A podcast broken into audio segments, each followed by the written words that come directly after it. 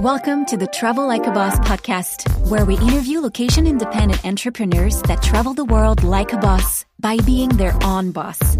Here's your host, Johnny FD. Welkom bij Travel Like a Boss podcast. I love it. So before we uh, begin this week's episode, I just want to say big thank you to everyone who's been leaving uh, all these amazing reviews on iTunes and everywhere else. Uh, this week, I want to acknowledge RJ Ramirez. He said, love this podcast, pinged on this one for a month from the beginning to the latest episode back in 2017. Been listening since. Johnny has inspired me to pick it up and move forward my life, business relationships, the whole nine yards. Thanks, Johnny. If you want to know about the digital nomad world, travel, life, business, check it out here, Ruben. Thanks, Ruben, and enjoy this week's episode. Hey guys, this is Johnny and welcome to episode 195 of the Travel Like a Boss podcast. I'm here in Pokhara, Nepal with Maria D. Witt. Welcome to the show. Hi, welcome. So, uh, I met Maria here at the hostel that we're staying at and she's had a really interesting story.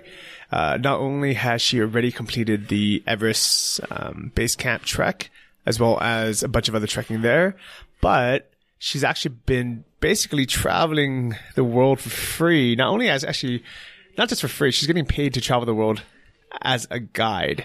How did um how did all this start? Like, did you did you always travel a lot as a kid, or what made you start traveling so much? Um, so not really. I'm a I'm a farmer's girl. So uh, my parents uh, they never traveled, and I know I, it started actually with my exchange to Australia, and so I lived there for like seven months, and yeah, what I did was just travel around Australia and New Zealand, and I fell in love with traveling and the people I meet and just the adventures you go on, and it's awesome. Like, yeah, um, that that's how I fell in love, and then had to go back home, and I was like, oh, I need to do this more often, and yeah, that's how it started, really. So this exchange in Australia, uh, was it for school or were you working there? Uh, so it was for school, for university. It was, uh, yeah, uh, at the Monash University in uh, Melbourne. So yeah, it was just a great adventure and, um, that made me fell in love with the world. Like apart from Holland, I've been to European countries, but well, um, there's so much more than just, uh, Europe. I think it's funny because half the listeners of this podcast are American, and our ju- our dream is to travel in Europe. And the idea of living somewhere like Holland, where you can literally just drive for what two hours and be in another country, it sounds so cool to us. Do you think that because you're from there, it's a little bit less exotic or less exciting to you know, drive to Switzerland or drive to um, Germany, you know, these places that most Americans dream about? Well, so I have traveled quite a lot within Europe, and I do think it's awesome. Like we, we, if we go out for like three days, or we go on a, a weekend trip or so, we could just go to like uh, past three countries and. I don't know, like uh, have a good time there, and it's always uh, always funny, yeah, that you have like different languages and and different cultures, and I, I really, uh, really adore it. So, but I suppose in America, the culture doesn't differ as much within such a small like distance.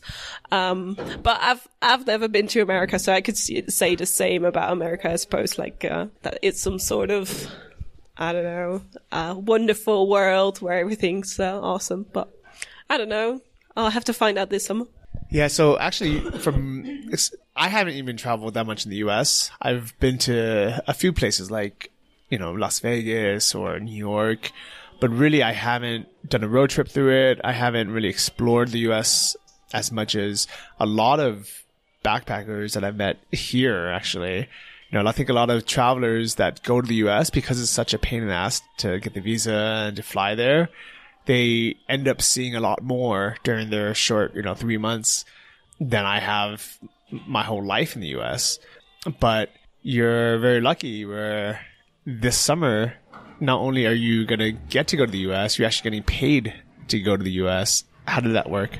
Um, well, so I have a, a job in, in guiding and I, I show uh, Dutch people around in other countries. And I did Europe last summer and now I'm heading towards the US and yeah, it's actually pretty cool. Like we're gonna be in groups of like 20 people and get uh, some cars and just drive around. And there's some sort of itinerary, of course, I have to uh, follow, but yeah, it's it's just just a road trip with uh, twenty like strangers, but it's gonna be great fun, and um, yeah, you get very close as a group. So we're gonna explore that beautiful country, and which is called America. So when you first mentioned that you're to be guiding in the U.S. and then you mentioned that you've never been there, I was kind of scratching my head and wondering, like, why would somebody want a guide that you know isn't like a local? You know, like like for example, you know, if I go somewhere and I get a tour guide, I normally kind of expect them to live there or be like a local. But then I started thinking about it, and I was like, you know, I guess maybe more than that, they want a person that can speak their language, they can speak Dutch, but also speaks good English. And if anything, they just want someone who's responsible for the planning and the itinerary. Because when people are on vacation, they just want to relax and just enjoy themselves. They don't want to do the planning. They don't want to do the navigation. Why do you think people hire a guide? Why do you think they, they want someone like you? Mm, so it's more like a factor of stability, I suppose. Um, they just want someone that takes care of them and that they're ensured to have a like a good time and whenever they don't they could just tell me in their own language um and and I'll have to take care of whatever it is. Like it could also be frustrations within the group. Like you're with 20 strangers, so you don't know. You might not get along with some um so you might just just just not want to share a room with one or another and yeah um, i'm i'm the, that person. I'm that person that can fix all their problems and um, make their holiday like a very relaxed and uh, very much fun holiday. And um, so I'm not necessarily a guy to tell them about their culture, um, even though after like I- am gonna have several groups there. Um, so after some time, I'll know more about the, the surroundings and and the culture itself. But they'll find out anyway. Even without me, they'll they'll experience it, and they'll they'll probably talk to locals as well. And but the holidays they're mainly focused on like um nature and not necessarily about the American culture itself, like the people. So I'm curious in uh, past groups, has there been any like adult babysitting you needed to do or anything kind of funny that you had to uh, get in between? Um, yes. So I've had quite some people that have like a slight form of autism. Um, so I've had girls crying in the bus that because the music was too loud, even though it wasn't actually loud. And I've uh, had girls that started crying because the girls next to them were laughing too loud or whatever. Um, and I've had many, many weird ass experiences, I suppose. So yeah, yeah, it is babysitting and you want to sort of uh, avoid the fact that they form groups, like uh, separate groups, and and leave people out. You so you want to sort of create a coherent group, uh, like one team. But there are always some cases that you uh, sometimes you just need to leave them alone or do let them do their own thing and and they're fine. But yeah, it's also a babysitting job. It's all kinds of jobs within one uh, one job. So so everybody is Dutch. Uh, is it both male and female, or, or do the guys just not cry? And, what age range are they? Um, so it's young adults. Um, the the holidays I offer, or my company offers, is uh, young adults from 18 to 35. Um, and it's mainly like, well, not necessarily single, as they don't have a relationship, but they just travel uh, solo. But sometimes we have like brothers or like friends or want to go together. And uh, they're like active holidays, so you need to be some sort of fit. Uh, so so that's pretty much the the range we're going for. And um, yeah, so far it has been great. Uh, like most people, like uh, starting or, or like 20, 25. I suppose that's the biggest group, and they're always male and female. And, so, and most of the time it's 50-50, more or less. But I've had cases that there were only two girls or two guys, and but it always differs, and it's always fine, you know. That actually sounds like the the perfect scenario for like relationships to happen. Did you see uh, any romance spark or any like uh, any drama from that? Uh, so yeah, yeah, yeah. I've, I've officially I'm not allowed to talk to my, my, my people anymore after they've, they've traveled with my company.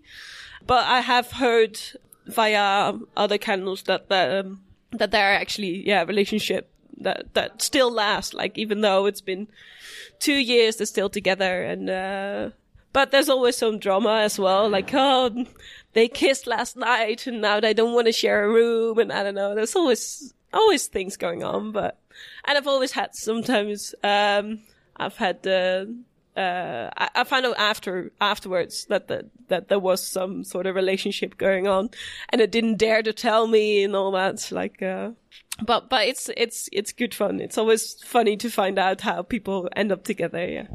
Yeah, I could definitely see that. And it actually sounds really fun. So I wonder wherever you guys are from, if there is a, a version of this, um, especially because it's nice that it, combines a lot of nice things like solo travel. So you don't have to wait for your friends to have a vacation or, or a holiday. It's nice that it's a mixed group of guys and girls. Uh, and it's nice that it's based on adventure travel and not just, you know, sightseeing or, um, like a hol- like normal holiday package. Like what, where have you been, um, on these tours? What have you done? Um, so I've been to Slovenia um, last year, and we did like heaps of activities there, mainly water focused, so canyoning, rafting, uh, via ferrata, um, some sort of baliak, um, yeah, all those kind of crazy um, uh, water sports. And I've been to Sweden, and that was more um, more relaxing, more like horse riding, canoeing, and uh, just uh, enjoying the scenery with walks and all that. And I did Ireland as well, and that was more like a, a road trip as well. So we traveled through the country, did a day hike up a mountain. We did like whiskey tasting and uh, things like that, and that was amazing as well. And yeah, so I'm assuming that during these trips, are they paying? Is the company paying for all your like hotel and food accommodation? Are they flying you there? Um, so yeah, they, they do pay for most of my expenses. It depends per trip what exactly, exactly they pay for. Sometimes I had to pay for, if I wanted to join an activity, um, I had to pay for that or, um, like, um, food wise, I, I often, uh, go to a restaurant say, Oh, I have 20 people waiting outside. Um, if you give me free food, I'll give you 20 people. And they often say yes. And if they don't, I'll go to the restaurant next door until they say yes. So, well, that, that's how I arrange my free food and the accommodation is taken care of by the company. So I don't have a lot of expenses, just, just tiny, tiny ones like my own expenses and maybe a bottle of water on the way or some things like that. That's actually really smart about the, the food hack. I used to do that with scuba diving. If I had a, if I was organizing a group of um, friends or travelers that, and I can get like six or eight people to go scuba diving, mm-hmm. I would just email them and just say, hey, you know, uh, I'm a dive master. I have a group of eight coming. You know, can I dive for free? And half the time they're like, yeah, you know, that's fine. And they don't even ask me to guide. They just like, just have me go anyways. Uh, or they usually give me like some kind of discount or something. So I think that's a, a nice travel hack. Uh, what what other travel hacks have you picked up on, along the way? Um, so it's pretty much the same thing. Like you could do it with anything. Um, so with food, with I don't know, or a place to stay, or certain activities like um, I don't know if you needed a guide for anything or an activity that wasn't like in the official it- itinerary of the of the company, and uh, like they still have the freedom to. Sometimes they've got like a day off and they can choose whatever whatever they want to do, and yeah, you could do the same. So uh, for instance, like if you want to go to the Columbia ice fields in in uh, in Canada, you could say like, "Oh, I'll I'll bring this twenty people up, and um, yeah, it'd be cool if I, if I could come along and, and, and guide these people, but I'm not expecting to pay. And, um, yeah, things like that. I don't know. Like, it's mainly just getting the, the free stuff. but it's, it's been pretty good though. Yeah. I like it. Actually, even here, uh, in Nepal, it's pretty like a normal, common thing that when you go, when you're on the trek and you stop by a tea house the night, that you say to them, uh, if I have dinner and breakfast here, can I have the room for free? Because they really make the money from the meals and you eating there, not going somewhere else. But at the same time, the rooms are normally only like three dollars. So sometimes I actually feel like I don't even want to bother to ask, but I just kind of feel like it's kind of part of the the culture that I feel like I should, you know, like what was your, your experiences with that? So it's pretty much the same, yeah. Like uh, you you don't want to be cheap because you don't don't don't want to pay like or you don't want to feel like you, you're you're not giving them any any money or want to exploit them in any way. But yeah, that's just how it goes here. And I suppose I'm gonna spend the money here anyway, but then in a different way. So I do support the economy uh, economy anyway. In like if if I've got those three dollars of the room left over, I'll spend it.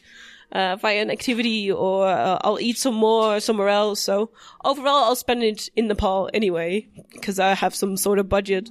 So yeah, one way or another, uh, I'll spend it. And I guess it's just the way way everyone does it here. So I guess they expect it too. So Yeah, if anything, I think because they expect it, that they just raise the prices of food.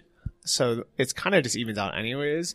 And to be honest, like for me personally at least, whenever they do agree to the free room, I end up ordering dessert, like an apple pie, or I end up ordering like three, like, you know, chai masala teas or something. So my bill ends up being the same. I just kind of, uh, end up just having extra anyways. Like, what were some of your favorite things to, to eat? What were, what were your go-to things to eat on the trek?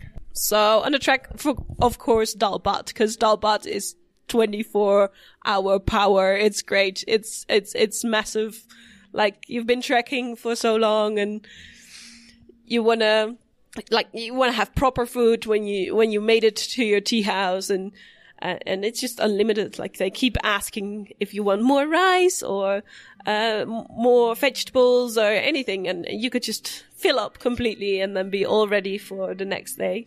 Uh, so for sure, that's that's like one of my favorites, dal bhat. Um, Can you explain what dal bhat is? Oh, dal bhat. So that's like uh, plain rice, just plain rice with some lentil soup, um, a curry, uh, some sort of um, I don't even know how they call it, but um, like spinach kind of mix. Um, sometimes they put like a, a, spicy sauce with that. And yeah, the curry consists out of either potatoes or cauliflower or it's like a mix of vegetables and uh, some very, very nice spices. And officially you have to mix it all together. But I just always pour the lentil soup right on, on top of the uh, rice and um, and have it like uh, separately, pretty much. Uh, but it's so good though. Like yeah, I can never have enough. And even though I trekked for a long time, I can still eat dal bhat. And uh, one of my other favorite things is masala tea, like the chai tea. It's great. It's um, normally I don't drink sweet tea, but here um, you need your sugars, you know.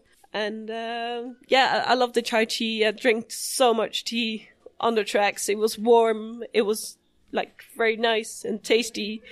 And uh, yeah, that that's how I uh, made it through the Everest region. Yeah, so I normally never put sugar in like my coffee or my tea either, except for as soon as I I got to Nepal, you just get number one. I think you get just get so used to it, but second, I feel like you're just burning calories so fast here with all the treks and the high altitude and the cold that you just end up thinking like, you know what, it's it's fine. Like I'll I'll be okay. Did did you end up losing or gaining weight here in, in Nepal? Um, well, at first I lost weight during the trek, but then I found it a very nice excuse to eat more. Like when I was back, like oh now I deserve more food because I lost weight and yeah. But it, so I might have evened it out already. Uh, but it's good that I'm gonna go on another track. You might have heard like Johnny, he just did the Annapurna region.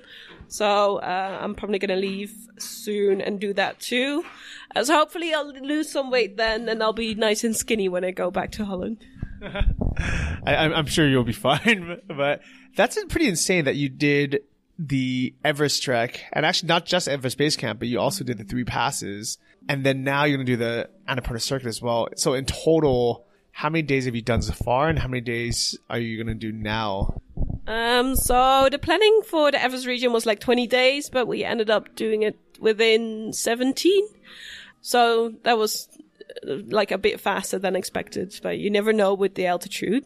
Um, and the Annapurna region, I'm not sure. Uh, so my flight is within three weeks. So whatever I do, I need to be back within three weeks. Uh, so it's going to be another like 15, 16 days, I suppose, until make it back. So I think that's insane. I think like for a lot of people listening at home, you know, going on a one day, full day trek is already a lot. You know, going on an overnight trek is, you know, very seldom heard of. Going on like a two, three, four, five day trek is crazy. Going on a two, three week trek is just like insane. Like back in Holland, is this something that you would ever do or you ever hear about anyone doing?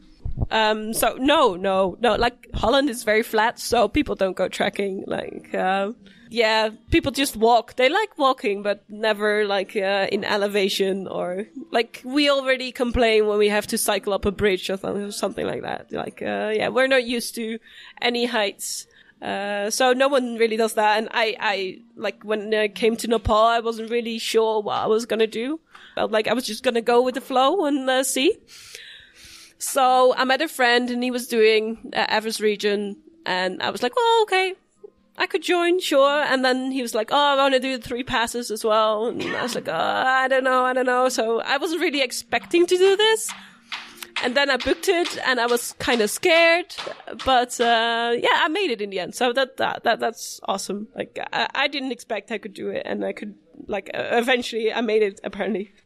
So uh, yeah, um, I guess it didn't hold me back, even though I had no experience doing two, three week trek. Well, congratulations! I'm very proud of you. Uh, what was base camp like, and what was the three passes like? So I think the three passes were amazing. Like you walk on glaciers, like several glaciers, uh, pretty ones, not so pretty ones. Uh, you hit in snowstorms. Um, but you always survive. Like I had a guide who uh, like showed me the way. I think that's quite necessary if you hit a, a storm. So I, I love the three passes, but the base camp, I don't know. It's something I feel like tourists do just to be able to say like, oh, I've been to Everest base camp and people know the Mount Everest obviously, so they'll they'll be like, whoa, you did very well, but I don't know, the, the Everest Base Camp isn't as high as the Annapurna circuit or, yeah, the view, it's a, like, it's a pretty glacier you can see from there, but it's not as great as, as, uh, going over the passes or, like, uh, any other bit of the Everest region, I suppose. Yeah, and I think a lot of people don't realize that when you, when you do the other tracks, you can still see Mount Everest. And if anything, you can, you might be able to get an even better view of Mount Everest as well as the, the Himalayas on even and like on even a track that might not even be so high, I think you're right. I think most people go to Everest Base Camp just to say they've been to Everest Base Camp, you know. But at the same time, it is a very cool accomplishment that you can kind of put on uh, your bucket list. Is there anything else on your bucket list that you haven't checked off yet? Uh, yeah, there's there's one very high up, which is Iceland. Um, Iceland is supposed to be amazing. So it's supposed to have like glaciers as well as, uh, I don't know, um, beautiful scenery, uh, mountains, uh, geysers, uh, hot pools, anything. Like, uh, yeah, it sounds like a dream to me. Uh, the only thing that's holding me back is that, um, the daylight is very, very little, in winter or like towards December or um, like that part of year. And that's often when I have the time to go there since in summer I'll be guiding everyone around in um, yeah everywhere. So yeah, Iceland's it's it's very very high on my bucket list, even though it's part of Europe and fairly close, like a five hour flight. But um, yeah, it's not even expensive, like 150 euros or so for a return ticket. But um, yeah, it's supposed to be great. It's it's gonna happen sooner or later. Yeah, so the flight might not be expensive to Iceland, but everything else there I've heard is very expensive from, you know, a dorm room costing 40, 50 euros a night, or maybe more, hotel rooms costing, you know, $200 plus, even, even meals. Uh, I think somebody showed a, a receipt from McDonald's and it was like $30 for a Happy Meal or something, and, or maybe a Big Mac meal. But um, my buddy Sam Marks, uh, who co-hosts my other podcast, Invest Like a Boss, he's trying to convince me to go to Iceland with him this summer, actually. And he wants to bicycle all around Iceland, which sounds like a very Dutch thing to do. What, would you do that? Well, I love biking, but I love flat biking. So I guess if you go around the island, like uh, stay close to the sea, it might be fairly flat. But I've heard it's very, very cold. So I don't like cold either. Like, um, yeah, it, it might snow and rain and all that. And being on a bike while doing that, I don't know. I was thinking about just a road trip, like or like a van or so. I could sleep in. I don't have to pay for a dorm and just get a van and sleeping there. That that sounds like the best way for me to do it. But um, yeah, if you want to cycle, go ahead. It might be a very very nice challenge, you know. Maybe I'll have uh, Sam follow me uh, on his bicycle while I'm in a van. I think that might be the best plan. And actually, if you check my uh, my YouTube history, it seems like I have this weird addiction where I've been watching these van life videos where people buy these Sprinter vans. Uh, I think they do the other vans too, but it looks like the Mercedes Sprinter van is kind of the the one I would do, where it has a high roof. It's like a comfortable car you can actually just drive around. So it's not like a school bus that's really difficult to drive. But they convert it into these beautiful tiny homes where they have a, like a full size or queen size bed. They have a small kitchen and some of them even have bathrooms and showers in them. And they just really look like a nice like studio apartment inside these vans. Have you seen those? Um, I haven't really seen them, no, and not not not the very luxury ones, at least. Like I've traveled with some vans and slept in some vans, but they were like the wicked vans. You might know them, uh, the the spray painted wicked vans. Um, in Australia and uh, in Chile, I had one as well. Um, so they're just yeah rubbish fans, but I don't know. A, a, sprinter van seems seems quite uh, wow. I can see I can see the the the images on Google now. Johnny's showing me, but wow, they seem like a very very nice vans. You should look it up yourself, like on Google Images, sprinter van conversion. It's like a small hotel. Yeah, that seems like a reasonable do- uh, thing to do in Iceland. Instead of paying a dorm of 40 euros, you might be able to uh, just get a van and, and invest in that. Yeah. Yeah, and most people that are doing this are actually in America. And it's actually funny. It's uh, usually non-Americans that are going, that go to America uh, for like three months or six months. They build one of these vans kind of from scratch and they just like drive around the whole U.S. and um, you know, I guess it's because it's so expensive to to stay in hotels in the U.S. Even camping permits are expensive. Like sometimes in the U.S., it's like twenty five to forty dollars a night just to put up, just to be able to put your tent, while you can park your your van anywhere and just sleep in it. So, I think that's a cool idea. It's something that I want to do in the U.S. one day when I whenever I go back, but I don't know when that'll be. Um, but yeah, so for Iceland, that's something I want to do as well. Those hot springs look amazing. Uh, I think it's something to to do as a couple as well. So you know, if you guys have a significant other, I think that's a great place to to visit or plan to with your your future imaginary girlfriend or boyfriend. Yeah, yeah, that sounds like a great idea. Like, uh, I there's so many states, so many states in America, and uh, there's so much distance to travel and I'd say that a van would really be the outcome of that. Like, um, you could just stay there and see everything and not be, not having to pay for all of it. That'd be great. Like, uh, there's even the kitchen in there, so you could even cook. You don't even have to go out for dinner every day. Yeah, another actual travel hack is uh, Walmart allows you to to sleep overnight in their parking lots for I think up to two nights. Uh, so you can technically drive all around the entire U.S and just stop in Walmart parking lots because they're pretty much everywhere. And I think this is a like a well known hack in like the RV community, but for what I really like about these sprinter vans is because they just look like a normal work van from the front, from outside, and you can you know basically get blackout curtains and tint the windows. You can actually park on the street and nobody will even know you're there. Uh, and because you have your bathroom inside, you never have to like go out in the middle of the night, you know, to use the the toilet. Uh, you can have like air vents on the roof so you can get like you know fresh air flowing. You can have heaters inside so when you're somewhere cold you can you can stay warm. It's really cool. Like i h- highly encourage everyone to check out one of the the videos on uh, youtube. Just look for van life. I think it's also uh, probably hashtag van life everywhere. But you'll notice almost everybody there is a couple. Uh, and i think it's because you know it gets lonely dr- driving across the us for three months if you're just by yourself. Um, so I think ideally I'd want to do this if I'm in a relationship and maybe if I have a dog because I think that that'll be like the ultimate uh, van life um, life. yeah, that sounds like a plan. Like, yeah, maybe who knows in a van with a dog, like walk outside, just being able to uh, go anywhere with the dog, and I, I don't know, sounds like a great idea. However, you do need some more space in your van for your dog, as well as where um wh- where does all the litter go? You need to like sort of dump that anywhere, and I'm just wondering like. d- d- don't yeah you won't get stolen probably like you won't be robbed when you're parked in a van like that when you've got tinted glass windows and that, that should be fine i think Yeah, I, I think um, there's a lot of people that do it already now. I, I think there's like a whole community, so I think it would be okay.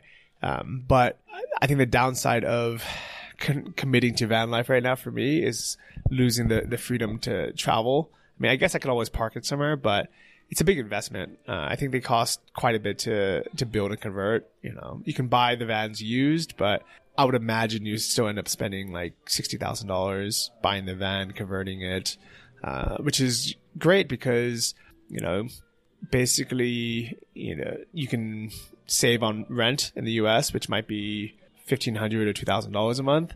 Uh, you can also sell the van afterwards, but it, it is a big commitment. And right now, I'd much rather use that time and that money to be able to fly to another country, stay, you know, here in a, in a hostel for thirteen dollars a night with a private room, or you know, four dollars a night for um, a, a bed, um, than to have that commitment.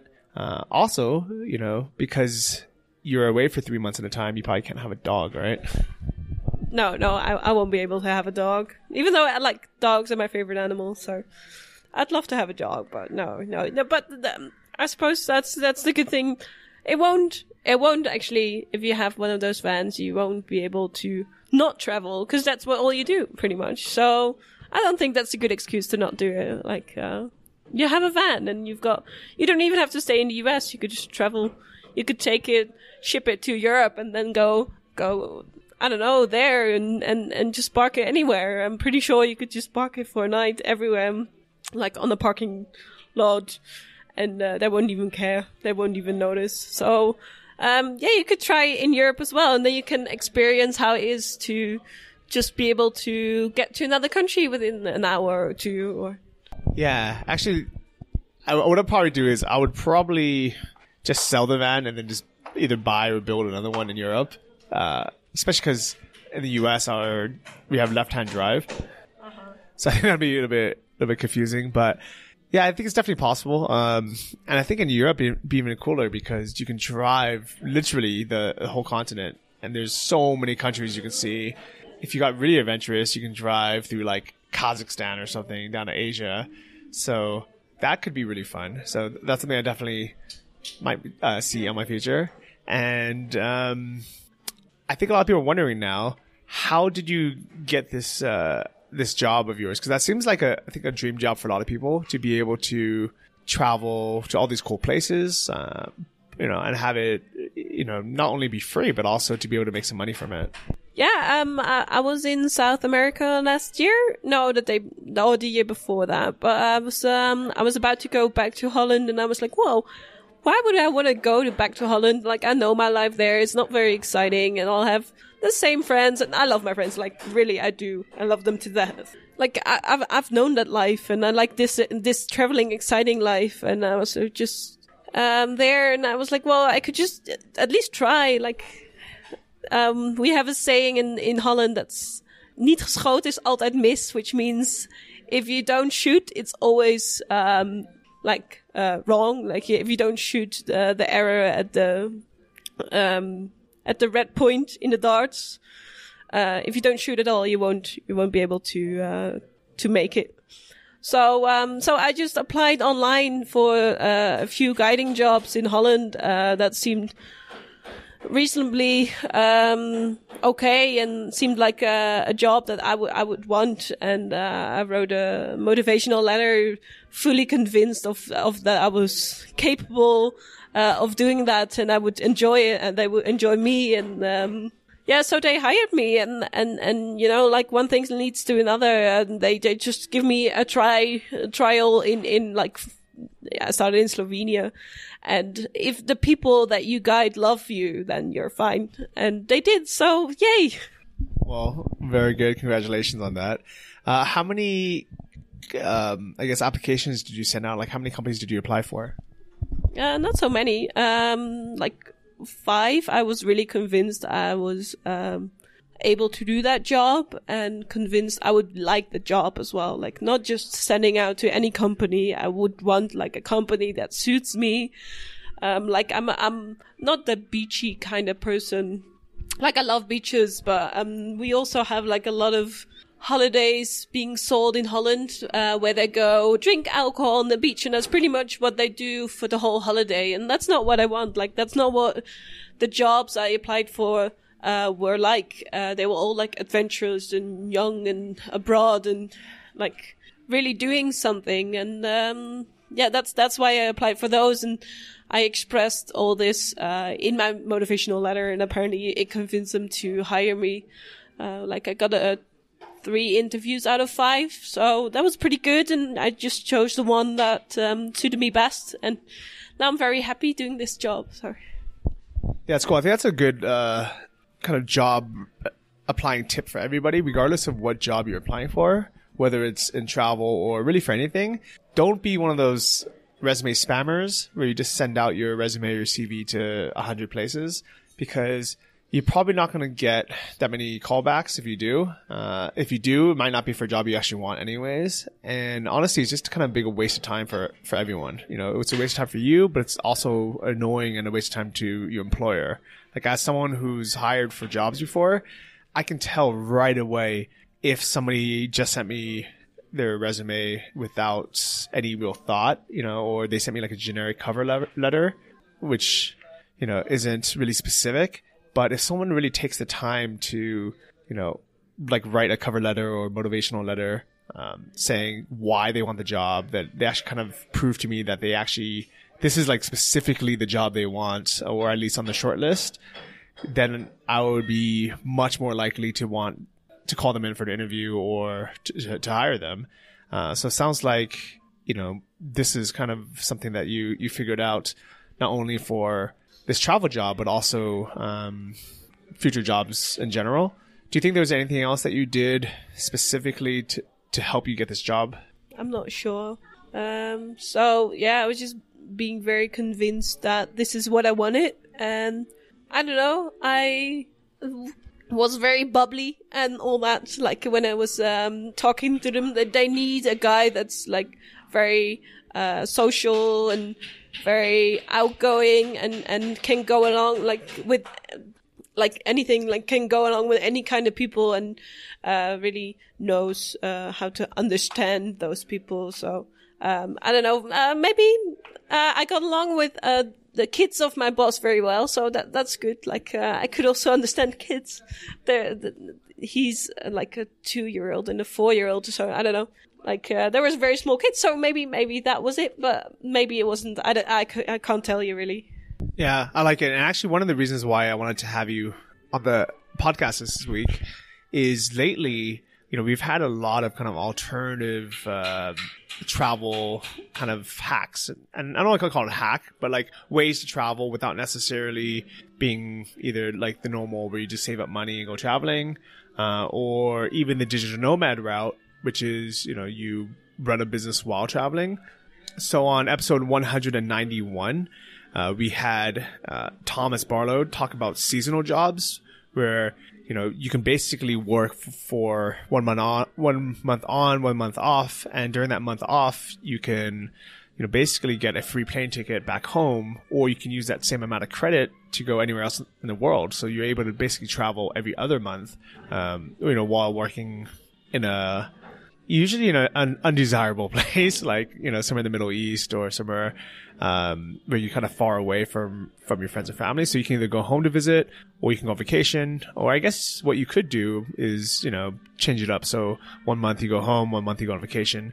So this is just another example of a way that you guys can start traveling now. Because I know a lot of people listening to this are home. They might have a job that they hate. They might be stuck in a situation where they think they don't have the money to travel that they don't have, um, you know, any real hope. My goal is to introduce you guys to as many alternative, you know, life paths, um, and really show that there's no excuses not to not to travel. Like, what, what in Holland is it is it similar to this where you have a lot of friends, you know, people you know they're like, oh, I wish I can do this, but I can't because you know X Y Z. Um, yeah, so it happens a lot. Well, we Dutch people, we do like to travel, and um, so my parents have always told me like, "Oh, I wish I did the same when I was your age," etc., uh, etc. Et uh, you know the deal. Um, but um, yeah, so my friends they're more settled down, most of them. Um, but I have they they have the excuse, but I have a boyfriend or we're living together, a steady job and all that, and uh, it's true, I suppose and not everyone is is is is made for traveling as like if you don't like the adventure bit then then I guess it's not not for you but I guess everyone should try at least once to know what it's like and whether you can you you need to be able to say that it's something you you you can do or you can't do or it's not for you or it's for you. Like you need to be able to experience it and even if it's just, I don't know, three weeks, take three weeks off. I know that's a lot in America, I think. In Holland, we've got like eight weeks off in a year, so it's pretty good. And just, just go somewhere, maybe alone or maybe don't, and, uh, and see whether you like it and go to some place that you never thought you would go. I did the same with Nepal. I, I, I don't know why I chose Nepal. It was just different from any other country I thought. And yeah, I've heard great stories and, and now I'm here and I feel great and I'm excited and, um, yeah, I, I, I guess no one should be stuck or feel stuck at least, um, in their home country. If you, if you have that feeling, then, then go out and experience it. I, I guess everyone says so, but that's really the thing, uh, you have to do, I suppose. Yeah, I definitely agree. I think, if someone is 100% content being at home, we shouldn't force them, say, oh, you have to go travel, you have to do this. But at the same time, it really bothers me when I have friends that I know they want to travel, I know they want to do stuff, and then they complain that they can't. And usually it's, you know, like if you're in a relationship and the other person can't take the time off, you know what? Just take two or three weeks and just go on your own. Like it's like if your relationship can't so, you know, withstand three weeks of being apart, it's probably not going to last anyways. I hate to break to you. Uh, but if you're always kind of waiting for the perfect time, it might not ever happen. So I would just encourage everyone to stop having excuses and go after, after what they want. Um, but something else that you mentioned really blew my mind.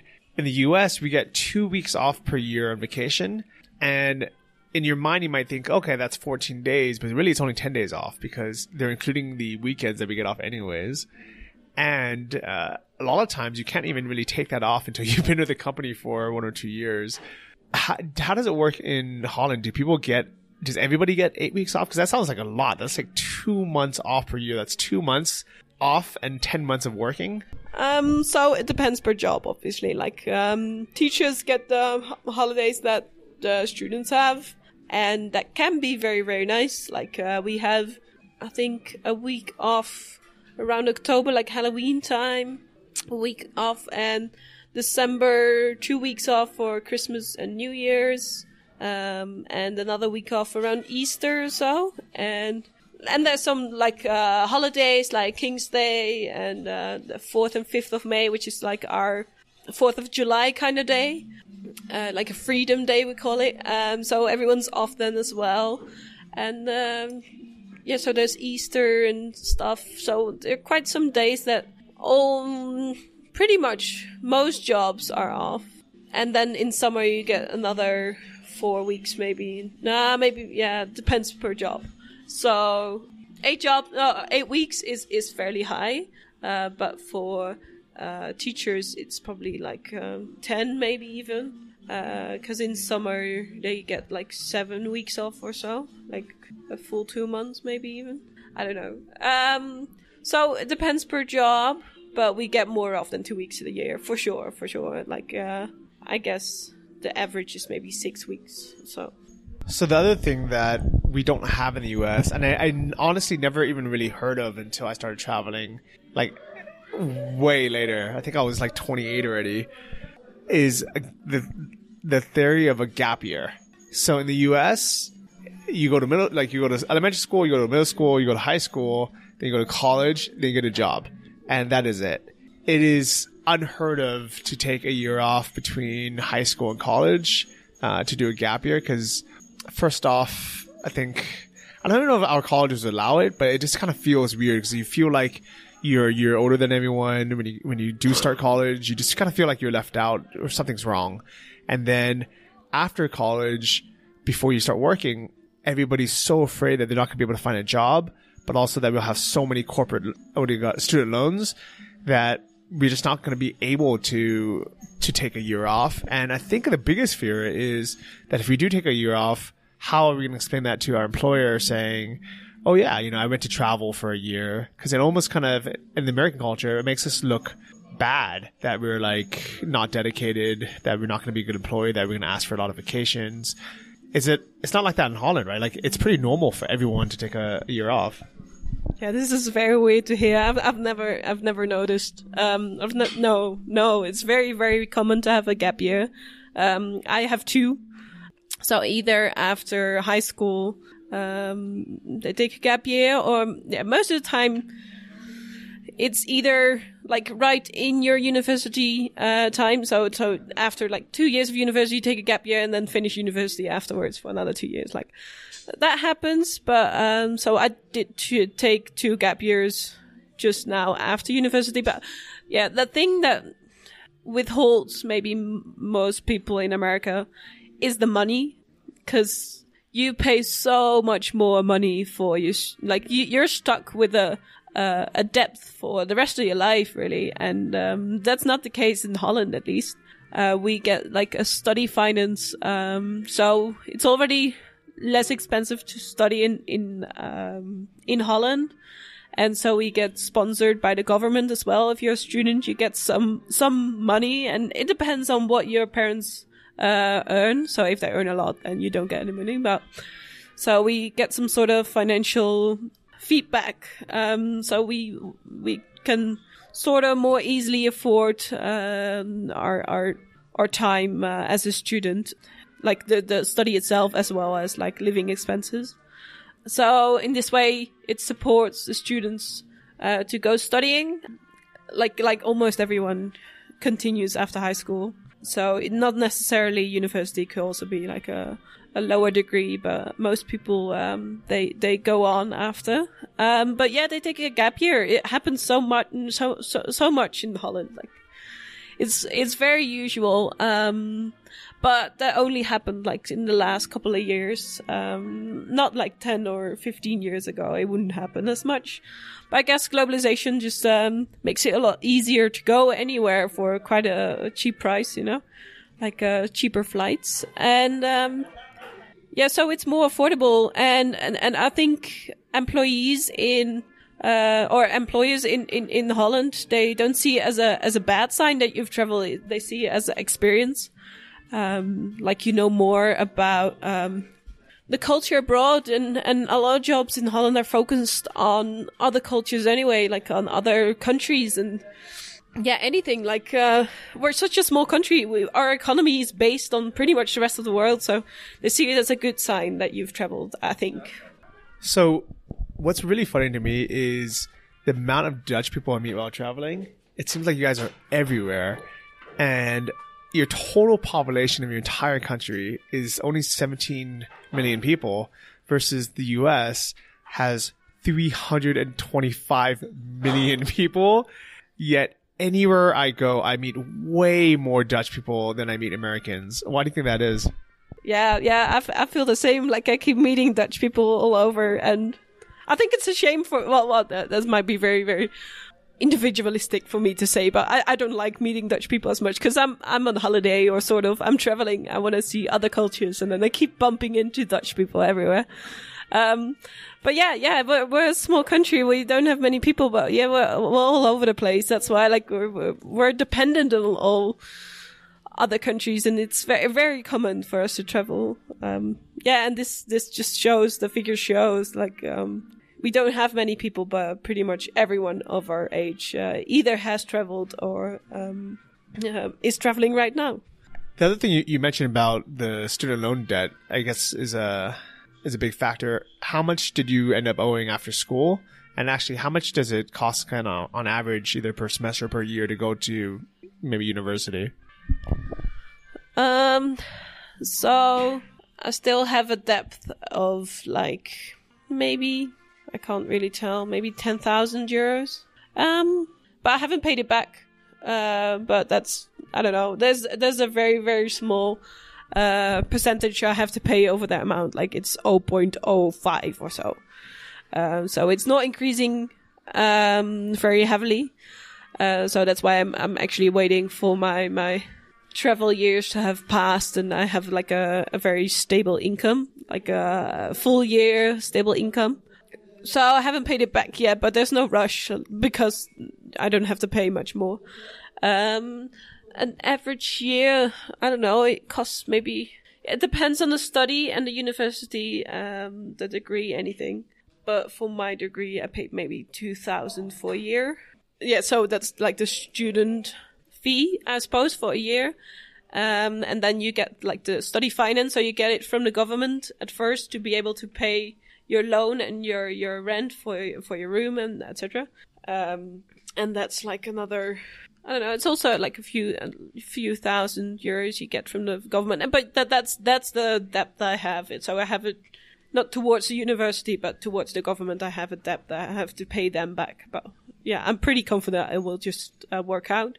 And you can increase the study finance. You can ask to loan more money as well um, if you're in need. Like uh, in my my uh, time abroad in Australia, I uh, loaned like a thousand euros per month extra um, because Australia is just very expensive. You know, like I paid almost like a thousand euros per month on on my room. Uh, which was a very small room, and I don't know. It was just very expensive living there, so I needed a, a, a higher loan.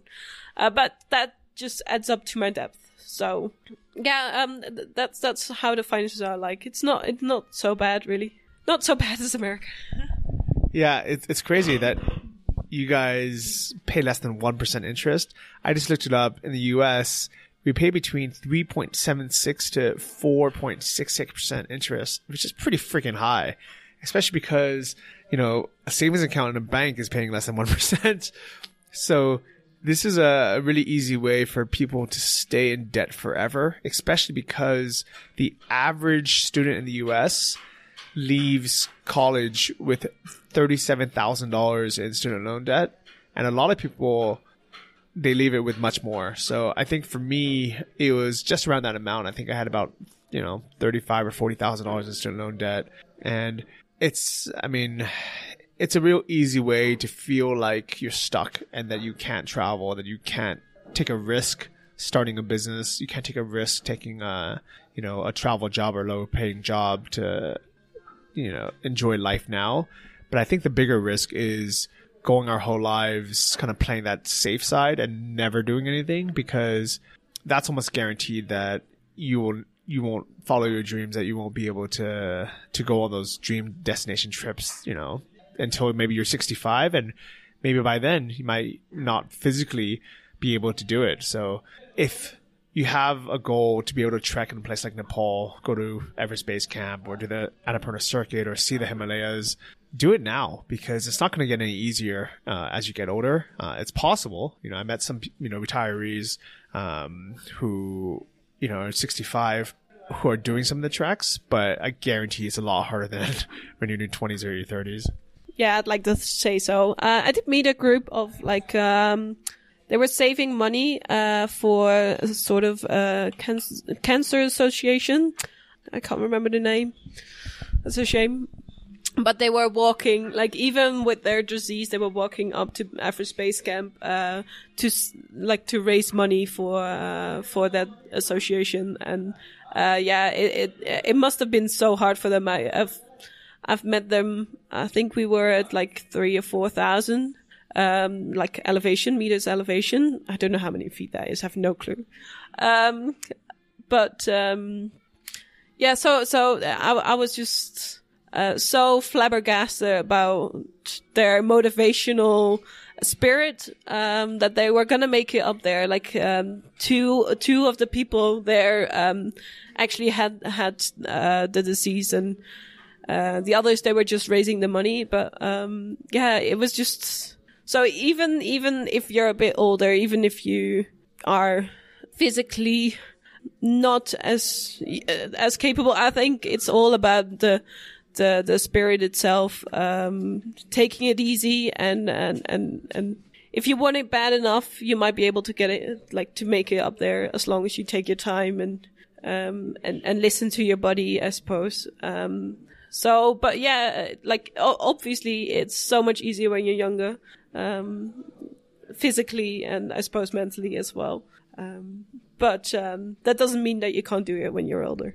Yeah, and I, actually, I, I, think I saw studies that said that uh, the majority of people who get altitude sickness on these treks are in the 20s and 30s, and they have a feeling that it's because uh, older people would just walk slower.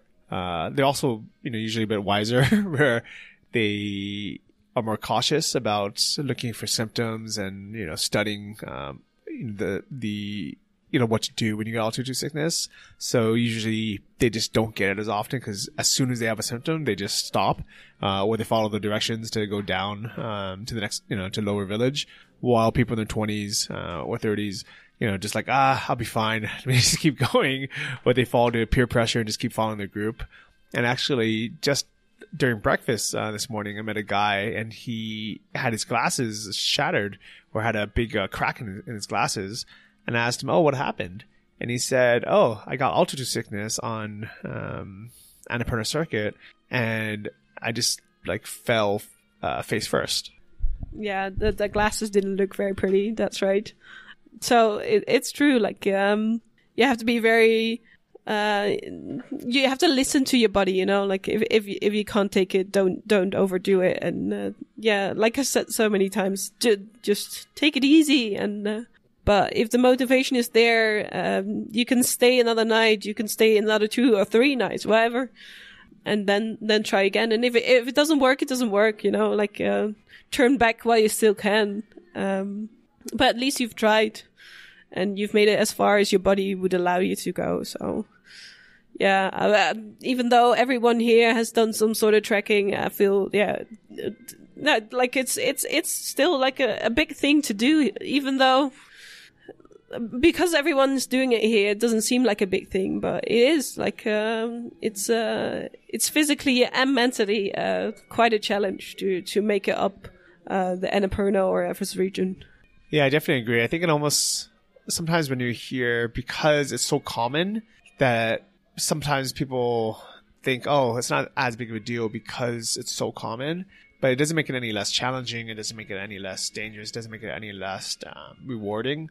So I would suggest to everyone, you know, know that it's possible. Know that, you know, a lot of people do it. So the trails are well marked and the infrastructure is there, but it's still going to be a personal challenge for you uh, and for anyone, for everyone who goes up. Um, my best piece of advice is to have extra time because uh, I think that's the number one thing that screws people is if they have a really limited amount of time, they're forced to either start higher up so they don't have the time to acclimatize or they feel forced to stay on schedule and, and hike uh, faster than they should or longer days than they should and you know gain more elevation per day than they should or they don't have the time to to rest uh, or recover um, if they do start getting some symptoms. And I think just in general, like in, in all travel, all all of life is it's always good to have a few buffer days wherever you go. Uh, any any tips for for people during all these travels, uh, whether it's you know about Nepal or kind of in general? What I tend to forget myself is that I need to enjoy the moments, like um, enjoy where you are, enjoy what you're doing. Like sometimes you forget that you've got like a, a life back home, or you get sort of lost in your traveling and but you can like enjoy the little things, like um, even if it's just a good breakfast this morning or whatever. And I keep forgetting that I'm traveling and I'm not at work and I'm not responsible to any any anyone. Um, I'm doing this for me, you know. And sometimes I tend to forget, and I think it's very very important to to enjoy as much as you can, like uh, while trekking or wherever. Like uh, do it because you want it to, not because anyone else wants you to, or because people expect you to uh, just do whatever you feel like, and I guess that's that's the main thing all the solo travelers do. Like they just do whatever they feel like and don't act um, because other people expect you to act like that or whatever.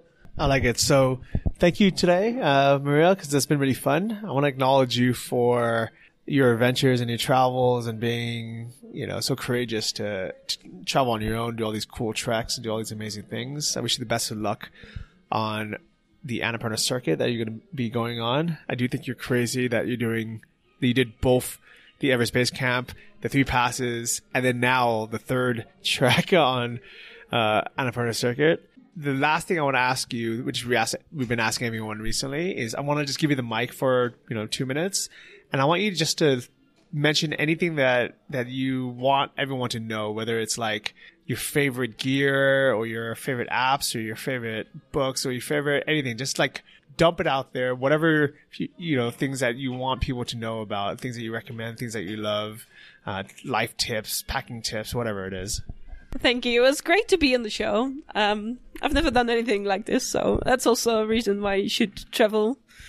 You bump into things that you never thought you would do, um, and I think that's that's also very important when traveling. Just uh, you're there at that point, and just um, go for it. You know, like uh, why why wouldn't you? Why why what's holding you back?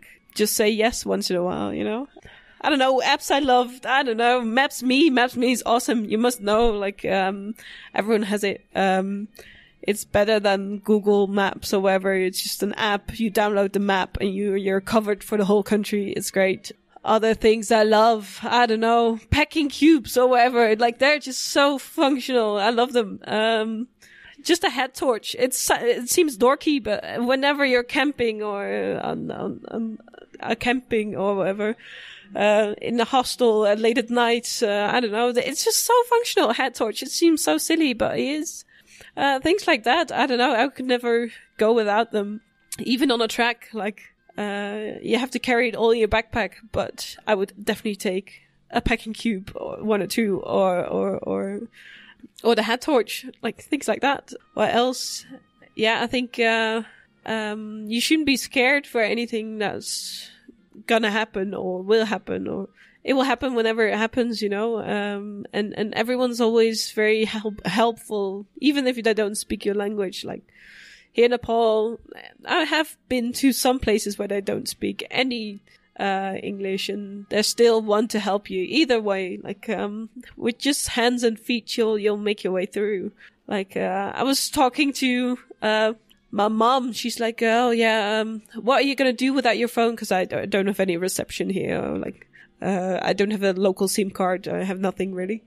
But that's just the thing. Like, there are always people around. There are always people to ask. There are always people to wanting to help you and maybe you'll have a bad day, you can't stay in a proper place, or maybe you'll have a, I don't know, two days ago I had a bus ride of like 14 hours, which should have taken like four or five. Uh, yeah, some things uh, just don't work out sometimes, but you always end up somewhere and you always have, there's always some food around and yeah, and if, if you, even if you don't have food for a day, well, the next day you'll have some food, whatever. Like, uh, yeah, sometimes life sucks, but, um, the next day will be better. And um, yeah, I think uh, no one should uh, should stay in a place they don't want to and just go for whatever they want. Go after your dreams and yeah, um, that was it really. Well, Donkey Bell, I'm uh, really happy you came on the on the podcast. Uh, are you on Instagram or Twitter? Do you have a blog or anywhere that you, you want people to follow you, or would you rather stay uh, offline? Um, yeah, I'll I'll stay anonymous. That's probably best. Yeah, thank you. But if you're ever in Holland, uh, look for the uh, tall, skinny blonde girl, and I'm sure on the bicycle, and I'm sure you, will find uh, Maria there. Uh, but yeah, but thanks to everyone for for listening. I hope you guys enjoyed it. Please leave a review uh, on the iTunes Store, on, on Spotify, wherever you listen, uh, and spread the word because it's fun doing these episodes and I want more people to hear them. So I will see all of you guys next week. Until then, stay bossy. Thank you for listening to the Travel Like a Boss podcast. If you want to hear more, including the bonus How to Choose the Perfect Niche episode, join our mailing list at travellikeabosspodcast.com. See you next week, and remember, if you want to travel like a boss, you need to be your own boss. So start your online business today and start living the lifestyle you've always dreamed of.